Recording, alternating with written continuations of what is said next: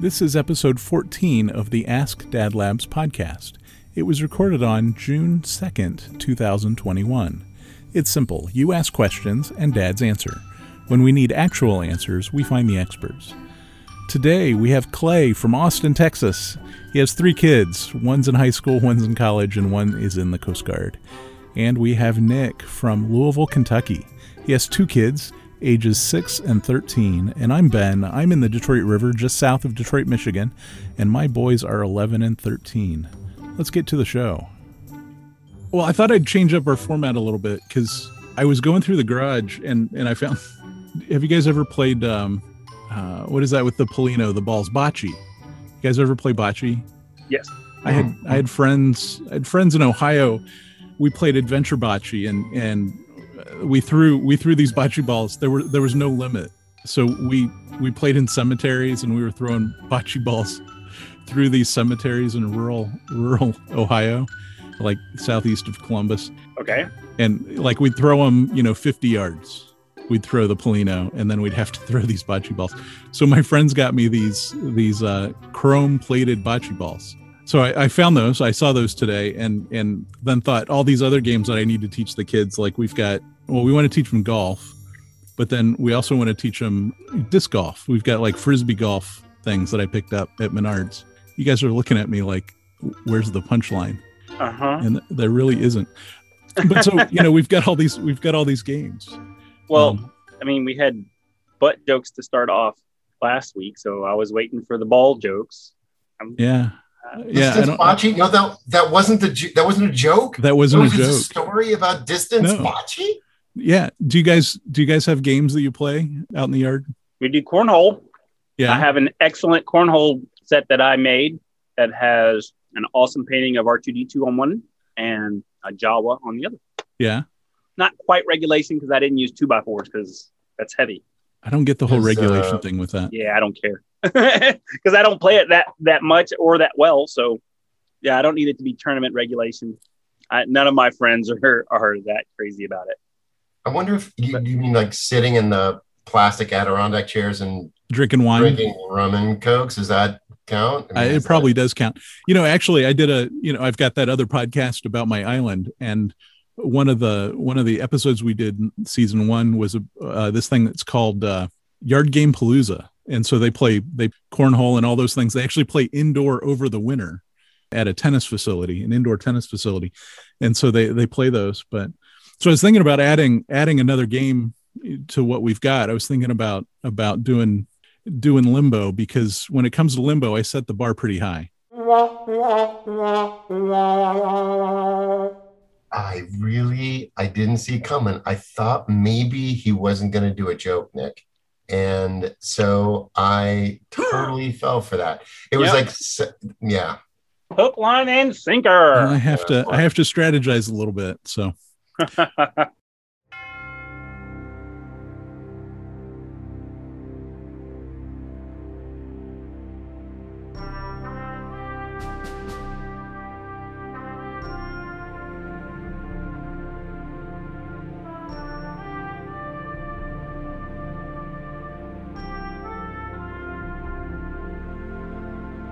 Well, our first segment tonight is Memorial Day. We just passed Memorial Day who do you memorialize when when you think of Memorial Day? Who do you think of? Is there anybody in particular that you think of as having served the country well, or anyone in your in your family?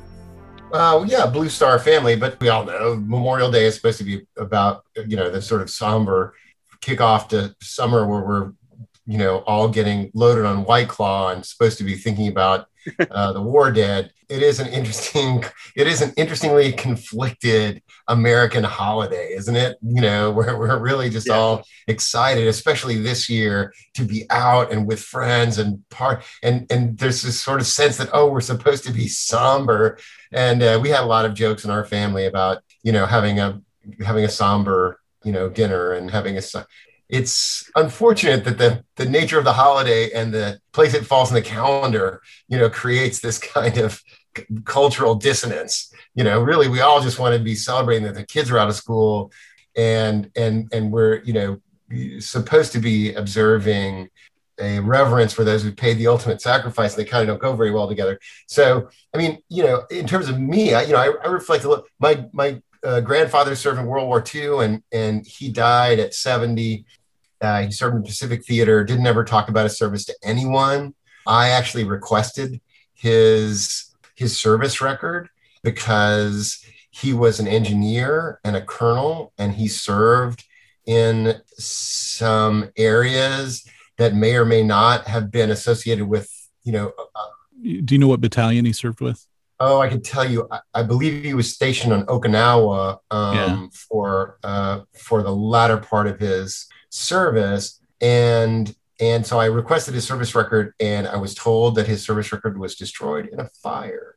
So make of that what you will. And so I, I wasn't able to get his his service record. Yeah. Um, I know that he was, you know, bronze star winner, and but never spoke of his service again. And I and I and I believe that he that part of you know that is why he he died young. So I, I think of him as someone who actually um, sacrificed ultimately, you know, part of his life for for having served that way.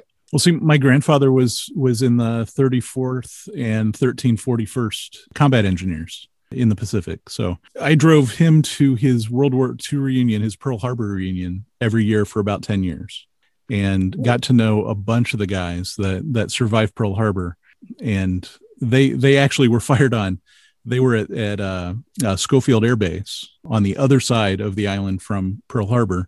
They were shot at first so they they came through Schofield before they hit the hit the ships. So Grandpa's got stories that that he wrote down about him eating breakfast. He was having a chocolate milkshake for breakfast that morning when the air sirens the the air raid sirens went off and everybody hit the deck. So so he's got memories and and I met a lot of guys and and heard them memorialize their friends and uh, heard his his regrets from that period and and so that's that's who I remember. I remember all the guys that that were talked about over those years and and uh, how they reluctantly went into service they were i mean you can't you can't say this for everybody but uh, the general general feeling for those guys because they were in the combat engineers they weren't trained on how to fire guns. They they poured concrete built bridges that sort of thing hmm. but they were fired on a lot. And so they they really felt like they were hoodwinked because when they were when they were drafted they were sent into they were they were putting cattle cars going uh, on the train from the east coast out to san francisco and they took one step on san francisco soil they say and right onto a ship. And the president had just said that no uh, no soldiers would be leaving the united states. And they went to hawaii which was not yet a state. And so they they felt like they'd been they'd been uh, i don't know kidnapped and and taken over to hawaii to do this to do this service. And then and then all the way through the pacific they were shot at. My grandfather was was back for his mother's funeral and while he was trying to catch back up to his his group they were massacred as the the the marines went uh, pushed forward too fast and uh, the japanese came around and and got the engineers and mm. so he lost a lot of friends while he was burying his mother and so hmm. um, but but honestly, it wasn't until he was about 90 years old that he didn't start talking about it. And so I, I completely get it. He never talked about it with his kids, but he would talk about it with his grandson. So I, I appreciate that time I had. And I've got I've got his scrapbooks from all those times. So I have a lot of memories to to put in there. But I will also say that it's one thing to go and visit a cemetery, a military cemetery in the States because of Dad Labs, I was able to travel with people to people, and we visited Normandy and the cemetery over there. And it is still one of the most powerful and emotional things I've experienced. And because I didn't really know much about World War II as far as from the, the European aspect of it, you know, from that side, that perspective.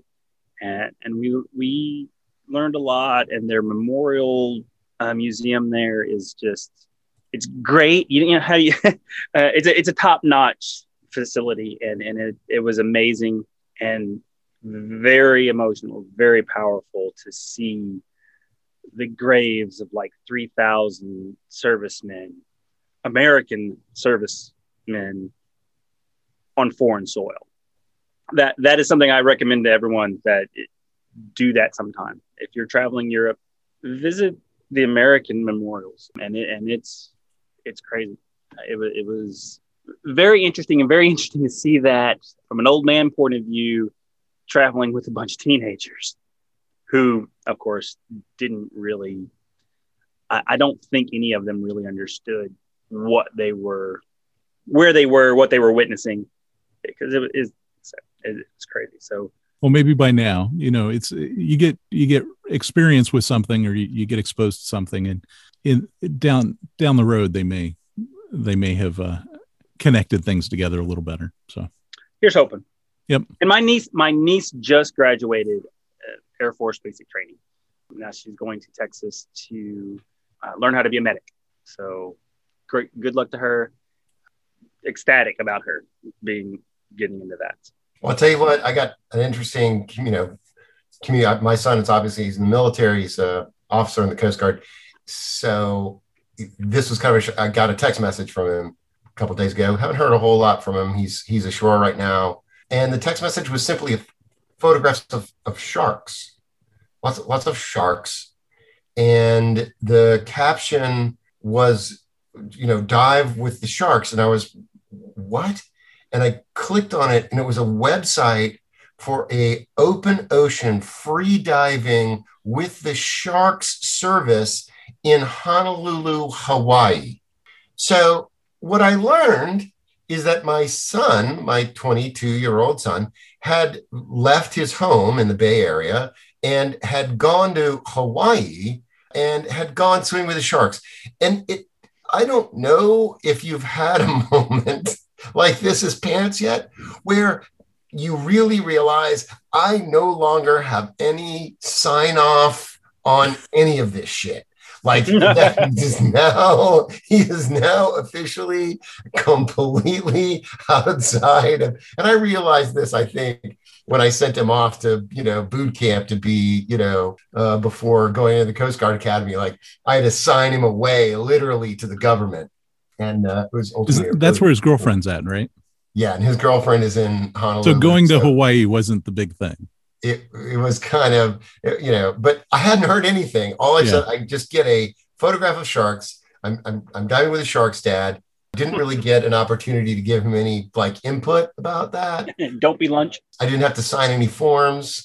It was just like, hey. And at least he didn't ask you to go along. Well, yeah, because I saw Jaws when I was seven, and I'm totally scarred for life. Anyway, it was a pretty funny. It was a pretty funny check-in, you know, from your adult kid in the military. And I'll just say his experience, you know, although you know you could say, oh, Coast Guard, whatever. It's you know, maybe it's not the Marines, but uh, his experience there, what it did for him as a young man, the opportunities it's already provided him in terms of his education and and the experiences he's having afloat um, seem to be pretty amazing. So, as a parent, Memorial Day is not the day where you really think about this, but you know, my experience has been, you know, one of just immense gratitude for the opportunities that he's had, for what it's taught him, how it shaped him as a person, and where he is right now in terms of just doing the thing that he loves. You know, it's kind of what you really as a dad kind of hope for. And so, you know, it, it's it's pretty cool to see. it's it's fun to hear his pride when he takes you aboard. It's also weird because their world is something that I don't know at all. He can right. try and I can be a fanboy and like learn, but unless you're in it, underway, in a crew, in the military, you just don't, you can't really get it. You can't, I can't get it. And so he can try to explain it to me, but I can't get it. And yeah. there's something about that that's both amazing and also frustrating. Like I can I won't ever fully understand his experience in that world. Yeah.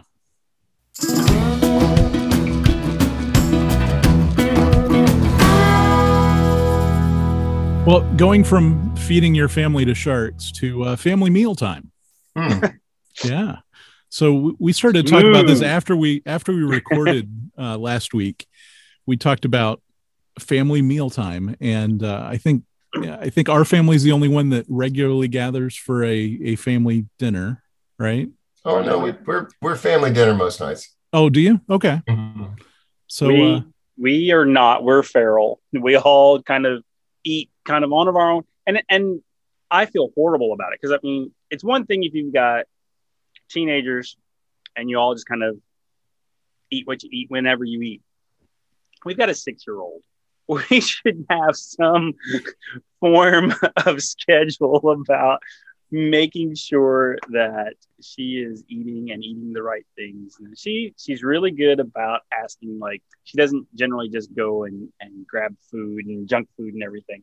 But like today she ate really well. She ate like five different times today. So she's going through a growth spurt because she kept asking for food all day. But we have said time and time again that we need to do a at least once a week, if not two or three times, dinner at the table. All of us sitting at the table. When we do actually get back to that, the 13 year old is gonna not want to do that at all. When we moved into this new house, the first probably six months, we were at the table two or three times a week, every week. And that was really nice. It was really cool. It was, you know, new house and, and everything. But you know, it just kind of falls away. And uh, yeah, we are horrible parents when it comes to family meals.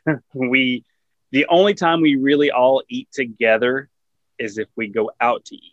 And we haven't done that as a family in over a year. Sure. So, Sure. for obvious reasons. So, that's the only time we eat all together at the same table. Well, it seems like the classic time that families lose their mealtime is is with teenagers. So, Clay, how did you guys survive having teenagers and sports and you know everything related to school, and then still have some sort of family mealtime? Well, that's a that's a good question. We we I mean, all the credit here goes to my wife, who's you know kind of single handedly managed the family mealtime because you know she's the shopper and she's the cook. I man the grill. We grill often, um, but she's a scratch cook, and we probably have meals at home at the table.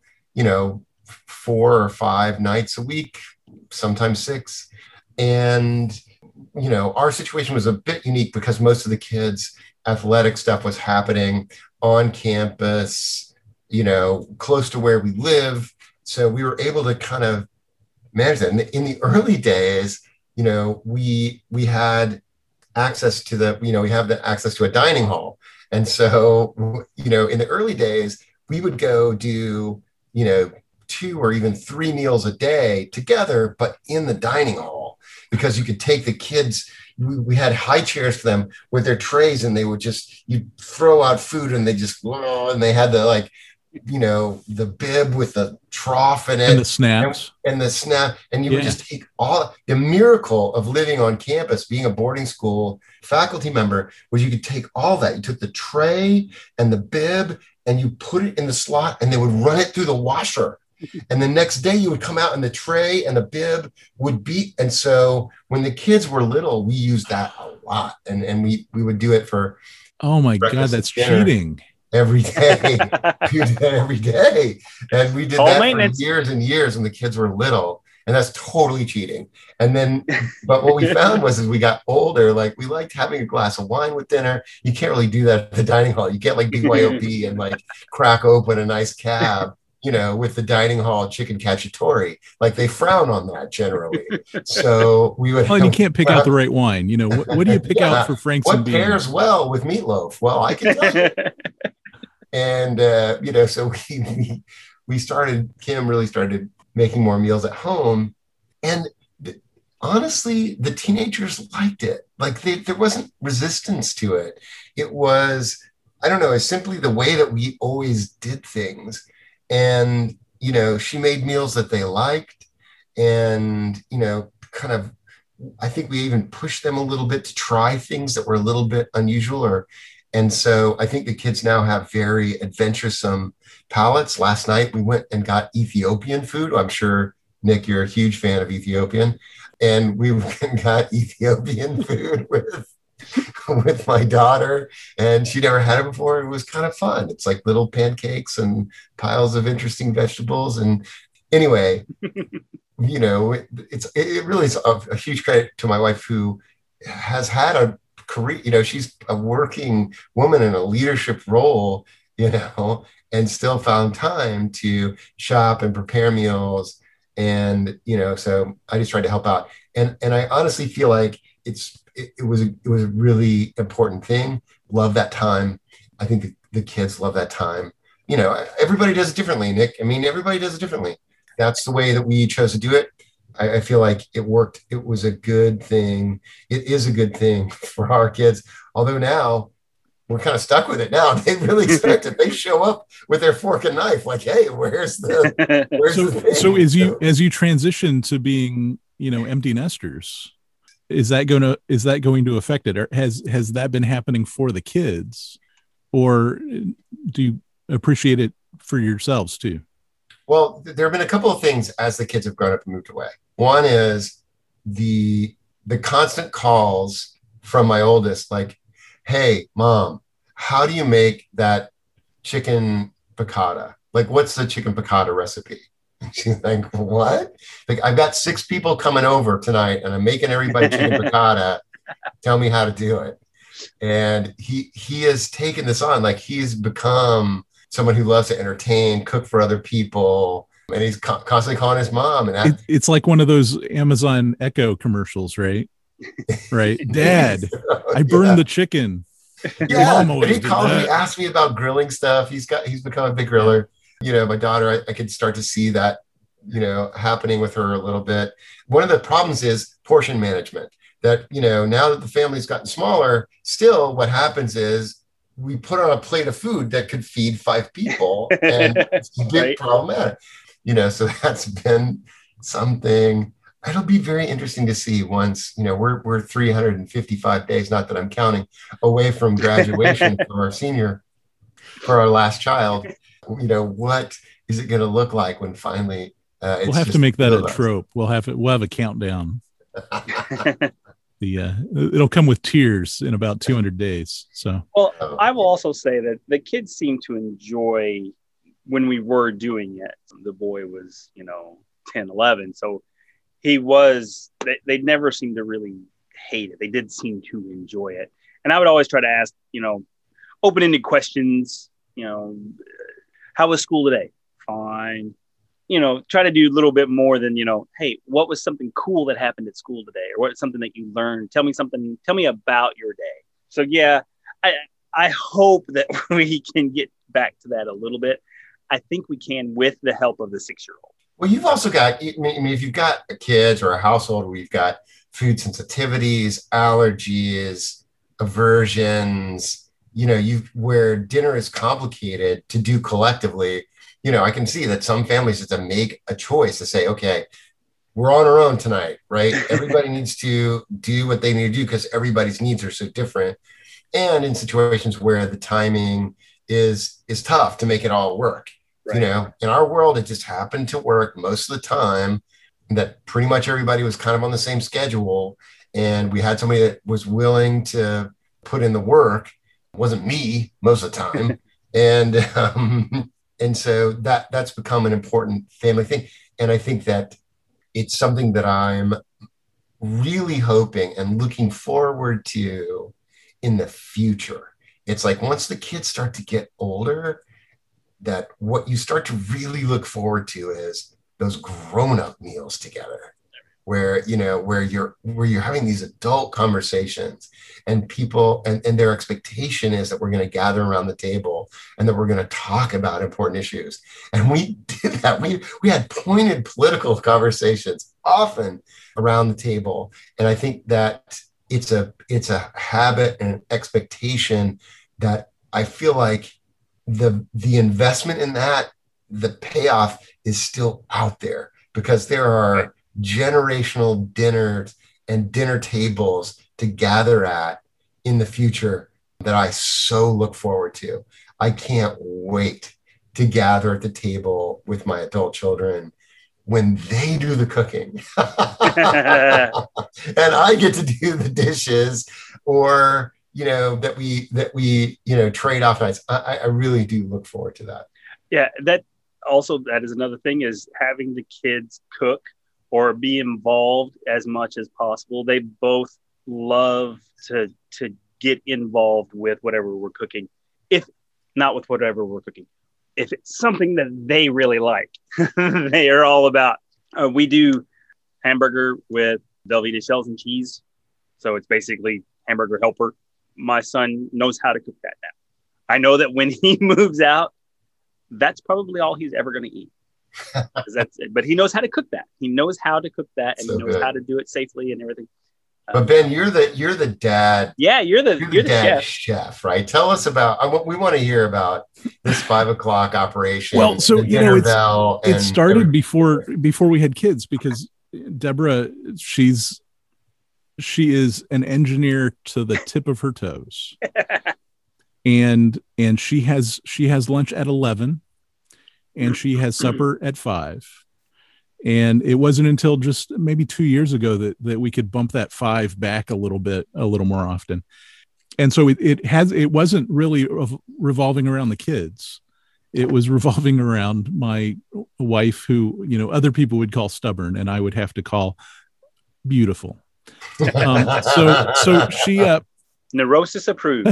so so she she really set that. And and so that's sort of our living expectation for the last you know whatever. And i've i've had jobs where i've mostly i've either been home or i'm not going to be home for hours right? So so since we've had kids my my job away you know until we got to detroit was was the food truck in which case i wouldn't get home until midnight you know i'd leave at like three o'clock in the afternoon and wouldn't get home till midnight. So so whatever they do at home you know that's it. And that's usually you know something something fairly simple that that she doesn't feel challenged by. She will she will take on culinary challenges but only on weekends and only for like holidays. So she'll do something for for cookies or or whatever. Actually you know i'm get she's going to listen to this but that's not why i'm going to say that she's taken on things like she had me write well uh, a few years ago i i uh, took a, a programming class and that ended at five o'clock in downtown Detroit. It takes about an it took about an hour and a half to get home,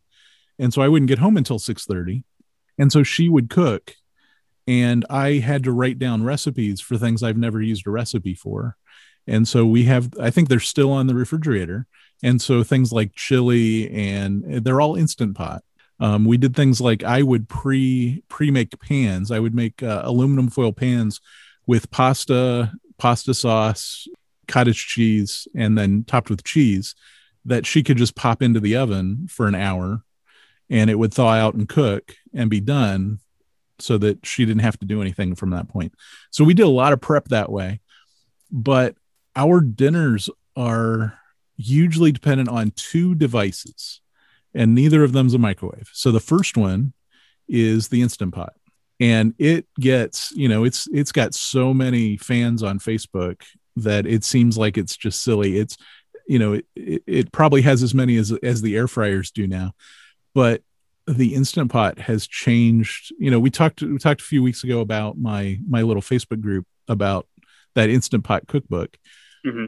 but I use I use the instant pot to make hamburger helper because the hamburger helper the big problem is it boils over you know, and then it gets all clumpy and and it it's got all sorts of problems.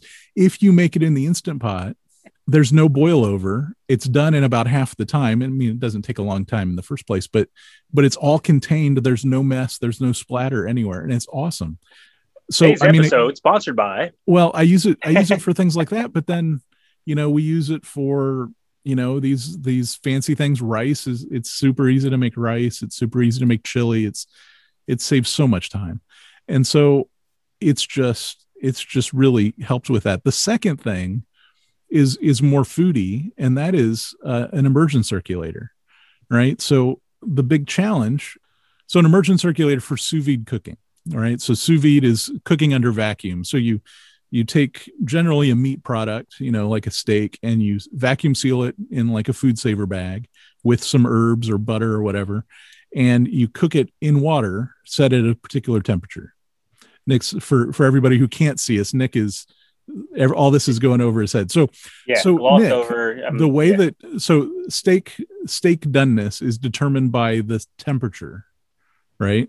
So if it's if it if a steak is is medium, it's like 135 degrees on the inside, right? I mean, it's it's Sure. determined by color, but the color is determined by what temperature it's cooked to. Okay. And so what an immersion circulator does is it has a a very a, a rather precise thermostat in it that keeps the water at a particular temperature. So it's got a heater and a thermostat and it keeps your water circulating in the in whatever bin you've got it in, a, a bucket or whatever. It keeps that water at say 135 degrees, 140 degrees, 128 degrees. And you can take a vacuum sealed packet of meat, you know, a steak, say, and put that in that water and it will cook it only to that temperature. So you will never get it over that temperature. So if you want to if you want a medium steak at 135 degrees, you set your water temperature to 135 degrees, you put your steak even if it's frozen, you put your steak in in that water because it's in a bag so it doesn't ever touch the water, but it hmm. raises that temperature to exactly the temperature you want it cooked at. So now if I'm grilling, I light up my grill or I light up my grill in my house or I, I get the oven open or get it get it up to temperature and I sear it so that I get that crust on the outside. Right. And if I want to Mhm. butter baste it or I don't do any of that stuff, but but if I want to slap it on the grill, I can do it with pork chops at, at say 145 and they're perfectly juicy and tender. They're just the right temperature. Steaks come out just right. And it takes me so much less time and I don't throw out any food. This is something I started doing from the restaurant because a steak that comes back, you lose, right? Meat's expensive. And if, if meat gets overcooked, you got, you gotta, you toss it and, and you lose. And so if the way to solve that is to cook your meat to exactly the temperature you want, get it grilled on the outside market and and it's done and you're done in a quarter of the time because the searing doesn't take any time and it's already cooked. And so that's that's how we did that. But I can cook pork chops, I can cook chicken, I can cook you know, we did uh I I did crab legs. I took the the crab leg bags that we got at Sam's Club and put put hot water into the bags so that the crab was sitting in that water. But I put the crabs at the temperature, I forget what temperature we did, but they sat there and they got to that temperature and didn't overcook. And then all through dinner, if anybody wanted crabs, they went to that bag and fished their crab legs out of the water. Um, Hmm. So instead of having to steam them and then have them all go cold, they were they stayed just the right temperature the whole night Okay. and, and Um, never overcooked. All right. Tangent. I, I need to know what this is called again. Okay, it's an Sous vide. immersion immersion circulator. Emergent. Immersion. I Immersion. M M E R S I O N. Circulator. and it's for a technique called sous vide s o u s v i d e the most popular sous vide stick is a anova a n o v a you can get them at target and obviously amazon and all those other places And you can do sous vide. I mean, I've done sous vide twice. yeah and I was, and there was, these were both like during the pandemic, because during the pandemic, a couple of times I had to just absolutely do something to please the crowd. And there's one place in Austin, Texas that's super iconic. That's called Franklin's Barbecue. oh And absolutely Franklin's Barbecue makes some of the most famous brisket in the whole world.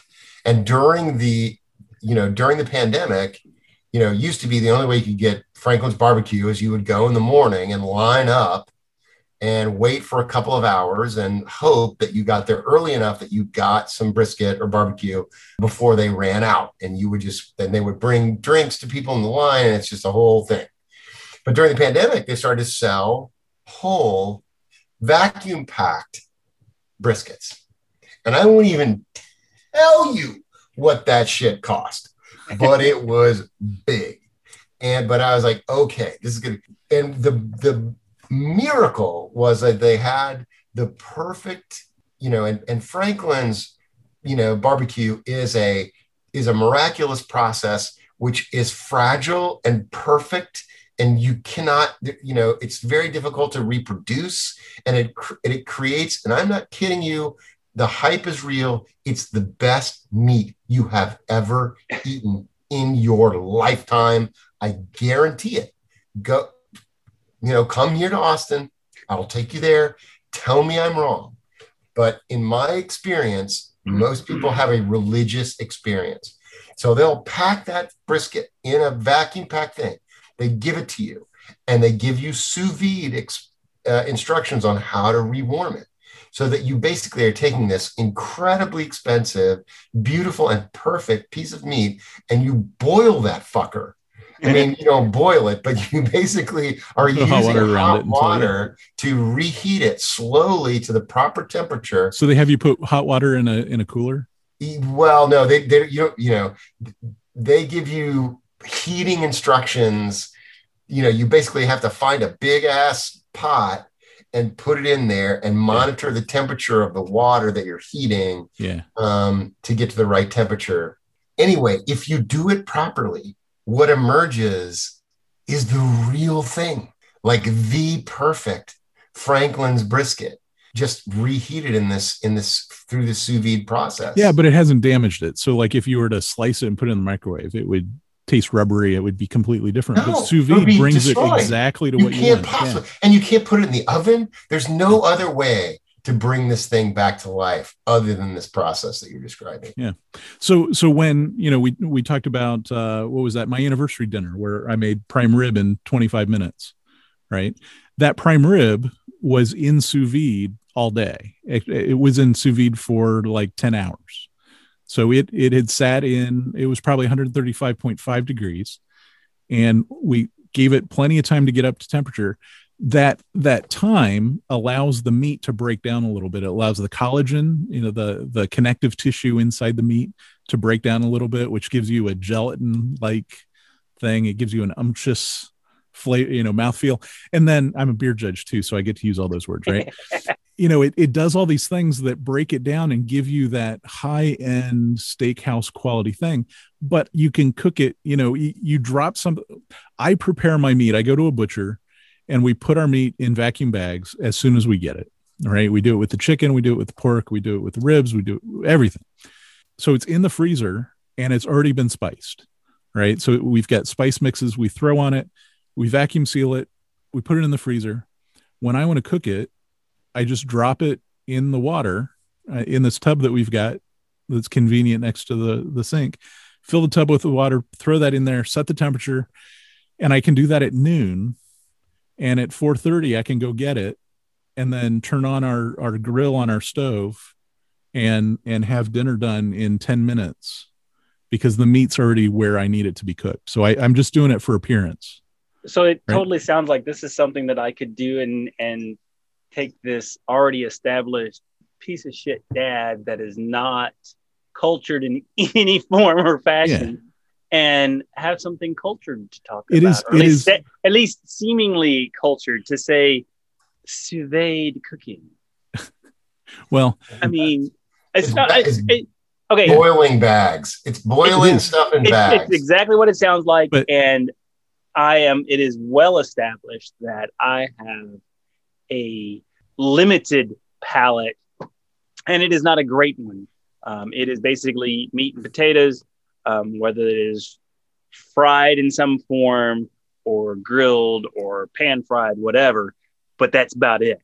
Um, Well, and I, and I'll tell you this. So so you know we're, the next topic is going to be about Father's Day, and I would say that the best thing you could do for Father's Day, if if if you've got a traditional Father's Day plan, and you're going to get sent out to the grill to cook, say bratwurst or or steaks, the best thing you could do is get an immersion circulator. Set that thing to whatever temperature. Uh, Serious Eats has temperature guides for every kind of meat and any, any vegetable too and you so you set that temperature you get that set when you're ready to get the grill going because i always have trouble with charcoal getting lit you know and uh and so when the charcoal's finally lit you got your your grill up to temperature you slice open the bag you toss the stuff out there you got five minutes at the grill you haven't wasted anything you're not mad when you bring your food in.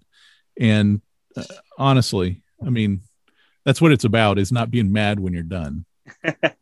And well so that is on my agenda for this summer is to get this very nice grill that my brother gave me out and use it learn how to use it and and grill at least a couple of times because i i swear i have a penis but i do not grill it's just never something that I've had this big desire to do. So, I, but I have a nice grill. I have a really nice grill that my brother got me, and it's kind of packed away in the garage. And, you've got the pool, so you've got a perfect reason to be outside. I, I absolutely do. I have I have a venue.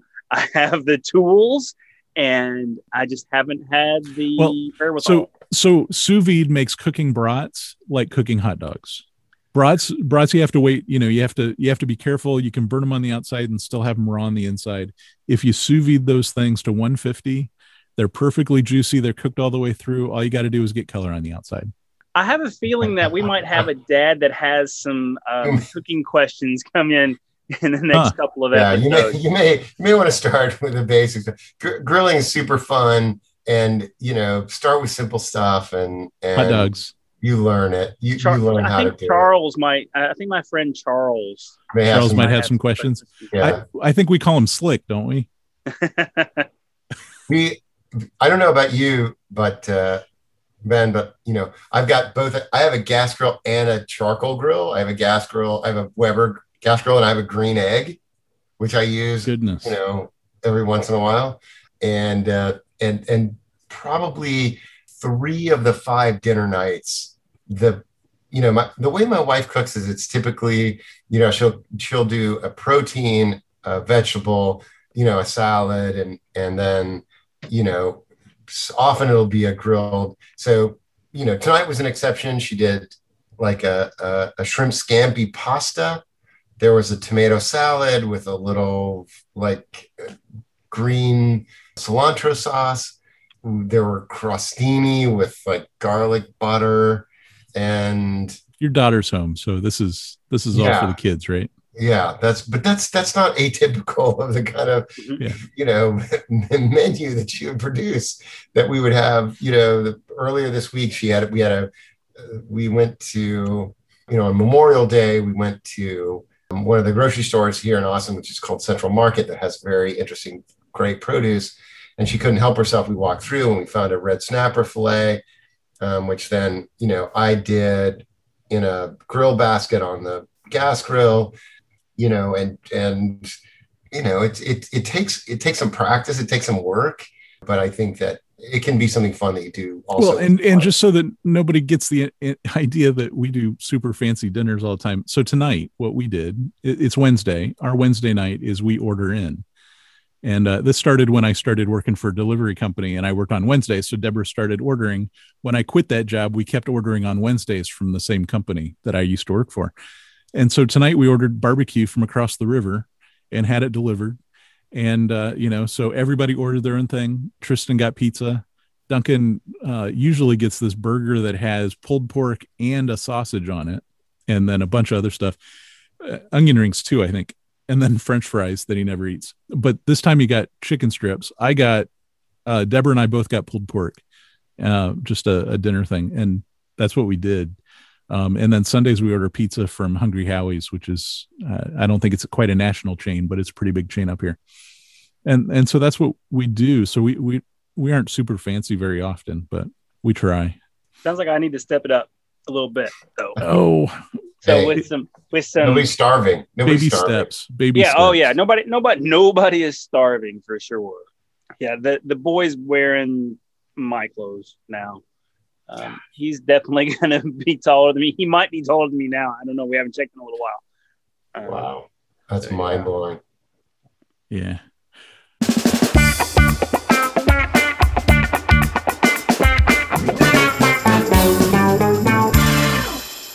All right. So Father's Day. So Deborah asked me after after Mother's Day. So Mother's Day we had a we had a dilemma. The boys I, I work on Sundays. I work at the village on Sundays. And so for for Mother's Day, I, I, I, I said to myself, this was the Mother's Day that the boys were going to take charge of this. They were going to do it. They both know how to fry eggs. They know how to make pancakes. They know how to make muffins. They can do, they can do, I mean, they have a bread company for crying out loud. they're going to get up. They're going to make her coffee. They're going to get everything ready. And so she got up at you know, seven o'clock. She she slept in. She got up at like seven o'clock instead of five. She made herself a cup of coffee. She made herself a second cup of coffee. come nine o'clock, maybe nine thirty, Tristan wakes up, goes into the kitchen and makes her a cup of coffee, and then brings it to her. So third cup of coffee. Duncan gets up at eleven thirty or noon, and makes her a cup of coffee, and so like by one o'clock, they're okay. It's time to make mom breakfast.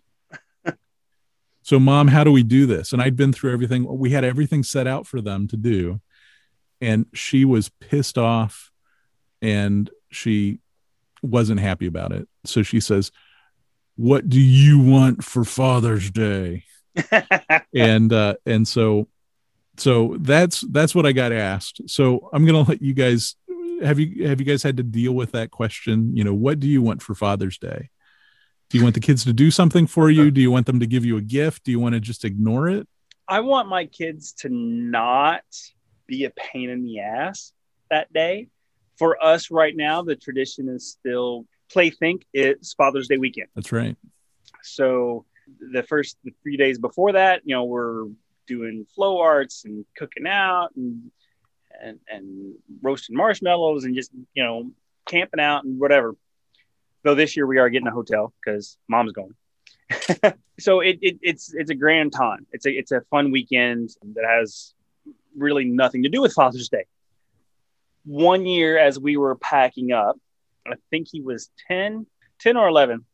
I leveled up because I was screamed at as the worst father in the universe on Father's Day. I am number one. So I, I, I want that to not happen on Father's Day. I don't want to be the worst father in the universe on Father's Day. I, I think we can pull that off this year since we're getting a hotel, but we shall see. What you, Clay? You know, Father's Day, I, I want to I want to hear from my kids. You know, I want to get that. I want to get those calls. I want to hear how everybody's doing you know that's kind of where i am in my fatherhood and it's definitely i mean it's just it's not about the stuff right don't buy me anything that's just yep. silly you don't need to buy me anything if you if you want to make my heart sing write something down you know on a card and send it to me and i've had a couple of those over time that have just meant a ton you know be with me if you can but don't mess up your life to be with me, right? Don't don't move heaven and earth. This Father's Day, I'm going to be in Connecticut at a lacrosse camp for my youngest son. And I can't, you know, I'm excited about that. That's a great Father's Day, right? I mean, one on one time with your kids is rare. It's easier, I think, with the youngest one once the other kids are gone. But this summer is going to be that for me. It's going to be my one on one time with my youngest son. And so that Father's Day is going to be pretty cool. And I'm going to think about, you know, what my relationship is with Cooper, especially, and, and how it's different for every single kid and how parenting dynamics change as you work your way through your birth order to your youngest. But I think it's going to be a great Father's Day. And I, I think that, you know, what do we what do we really want? I mean, you know, just those authentic moments with the with the kids in our lives, right? That'll be awesome. Well, for me, you know, I work Sundays, so so I won't be there on Father's Day, but that weekend we have a car show at the village and it's it's just an incredible car show. I've never been into car shows, but the car show that we have on Father's Day weekend has vignettes with decades represented by things like you know a 1776 Fourth of July party with volleyball and and uh, uh, fife and drum corps that marches through every hour or so, and just just silly stuff and and kind of fun. And so for the first time we're going to go. So i got tickets for that for saturday and that's that's my goal. And of course this what we haven't talked about this time is puppies.